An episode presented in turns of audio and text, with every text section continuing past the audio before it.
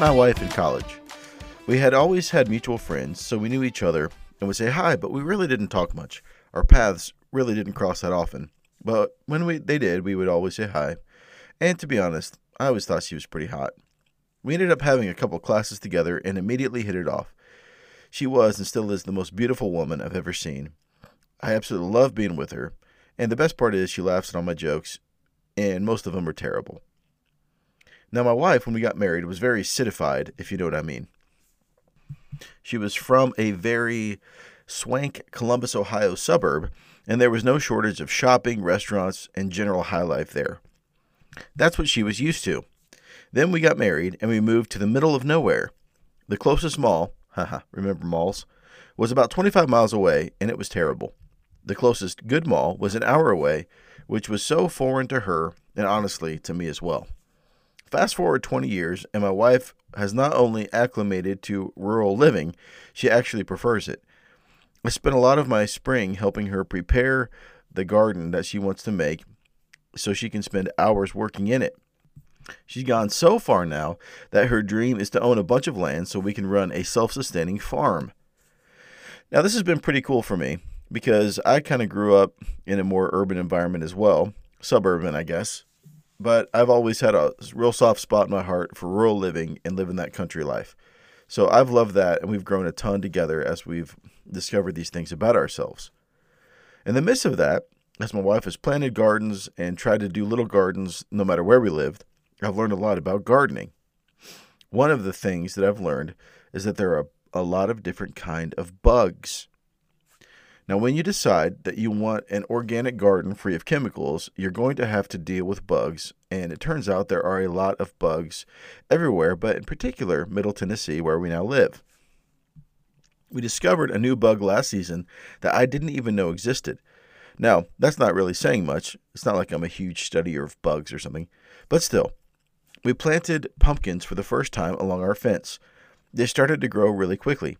They started expanding and growing along the fence, but away from the fence as well. We ended up having to create a perimeter around the pumpkins so my son wouldn't accidentally mow over them because they were encroaching into the yard so much. The vines of the pumpkins began to grow up the fence and out from the fence, and we had our first glimpse of pumpkins starting to show. They were obviously very small at first, but they began to grow a little bit bigger every day. They grew for a month or two and got up to even about 10 inches or so in diameter. They were starting to look really great. Then one day we went outside and we noticed they had stopped growing. And not only had they stopped growing, but they started to look worse. So we watered them and made sure they had the nutrients they needed, but they kept looking worse. Finally, out of desperation, my wife harvested the pumpkins before they totally died off. When we opened them up, they looked pretty good on the outside, but they were completely rotten on the inside. We were really confused, and my wife was really sad. She had put a lot into these pumpkins, and we had very little, really nothing to show for it. So we started researching what it could have been that caused this decay. It turns out that in pumpkins, there's a certain kind of bug that lives in the root of the vine and eats its way through the vine like a tunnel, eventually getting to the fruit. It's impossible to see, and the only way you know if you have them is when it's too late. And that's what happened to us. We had those bugs, they started in the root, and they moved all the way up into the vine, and they killed our pumpkins. Now, if you're a follower of Christ that has read the Bible or gone to church ever, you can probably see where this is going. There are obviously many spiritual parallels with this story. Jesus talks about the vine and the branches. We often talk about having deep roots. Paul talks about being rooted and established in love. Jesus talks about the soil that we are planted in. There are so many stories on and on that Jesus and throughout Scripture talks about. When I look at my life, I can honestly say there have been seasons where I produced great fruit. My marriage was great, my heart was pure, my thinking was aligned with God's, my relationships with my kids were really strong, I was growing in my faith, on and on. But if I'm being honest, there's also been seasons of my life that were really fruitless. It wasn't that I was doing the wrong things all the time, but I was like a fig tree that Jesus cursed to die because it had leaves but no fruit. I've been there too. And if I'm really, really honest, I've also had the unfortunate experience of producing rotten, nasty fruit, fruit that I regret. and I wish I'd never produced. When I look back on all of those seasons, you can contribute all of the fruitfulness, whether good or bad, to the root. What was happening to the roots? If we answer that question, we'll be able to discern the fruit. The diagnosis of the root is pretty simple if we're being honest. It really starts with the soil we're planted in. So, for purposes of this analogy, the soil would be our influences. Are we spending our free time with people who have the same values as us? People that desire to be more Christ like and godly? I can say that seasons of my life that have been most fruitful have been full of people like that by my side. The soil could also be the media we consume. If anyone is listening to this and still believes anything you hear on the news, please stop. I don't care what channel it is. I don't care if the bent is conservative or liberal. It's all designed to monger fear and to keep you coming back for more. Fear is a drug, and they're your drug dealer. Turn it off. Unfortunately, that influence isn't just news, but plenty of other sources of evil as well. There are plenty of things to fill our minds with that have little or nothing to do with the kingdom of God. And the further we get away from the kingdom of God, the more in question our identity becomes. So if you're producing bad fruit, how are your friends? What are your influences?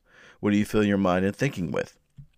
When you think about the root in the soil, you think about how the root dwells in the soil. What are you dwelling on? What are you thinking about? What are you bitter about?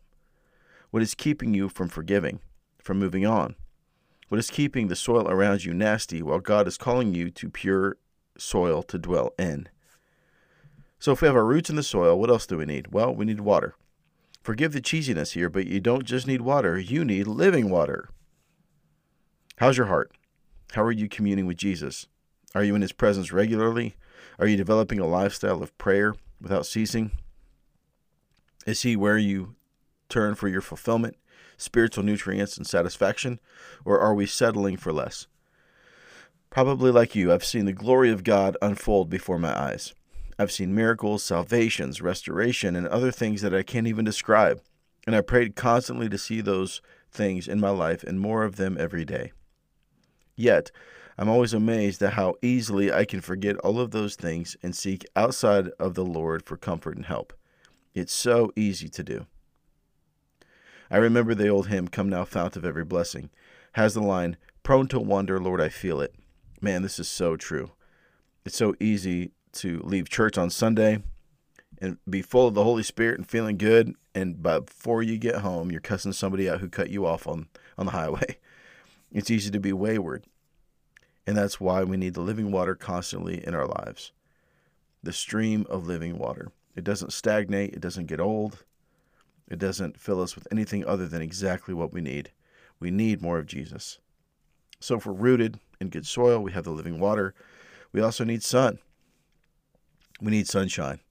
Now, I just talked about Jesus, so for I'm not going to go the S O N route here. I'm going to stick with S U N because without sunlight, nothing good thrives. There's nothing that grows in darkness that is good.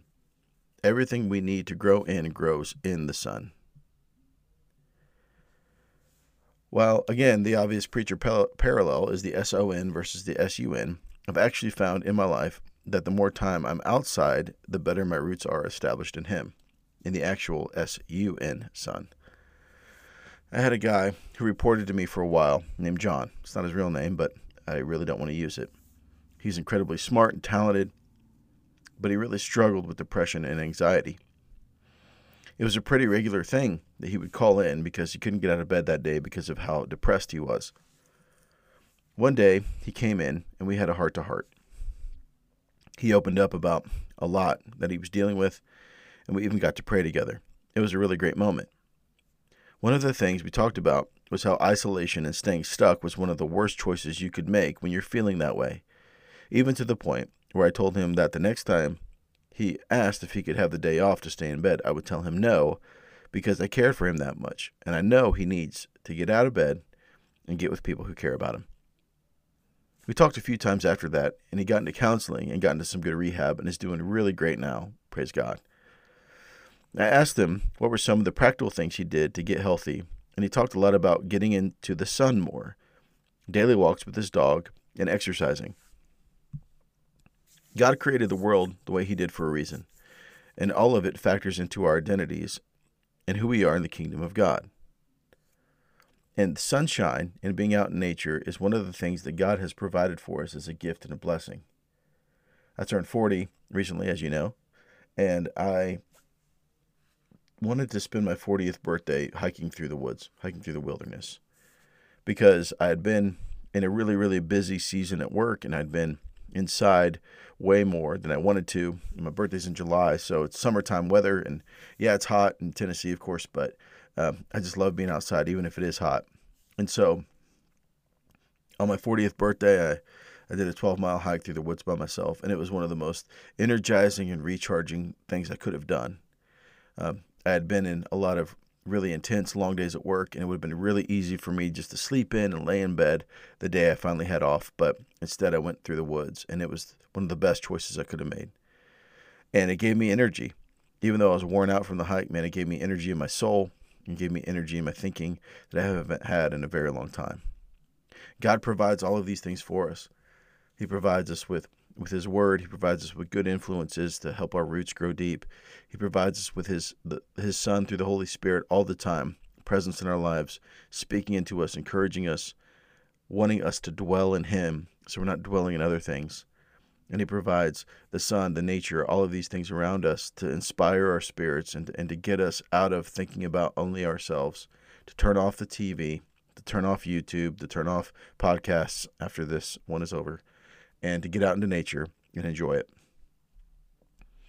So, how are your roots today?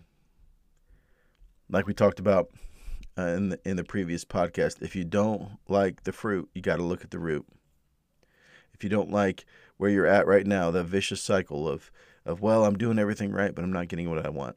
Well, then you're not doing everything right. There's things you can do differently. There's things you can change. How are you changing? How is your heart today? Lord, thank you again for your faithfulness. Thank you for how good you are to us and, and the awesome gifts you give us.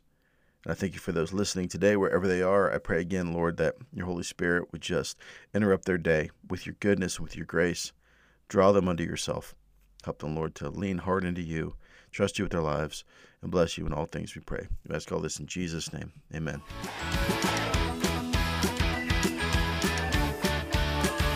Hey, thanks so much for listening to this podcast. I pray it really does bless your life and help you with wherever you are and make a big impact uh, for your heart and your desire to impact the kingdom of God through your identity in Christ. Have a great day.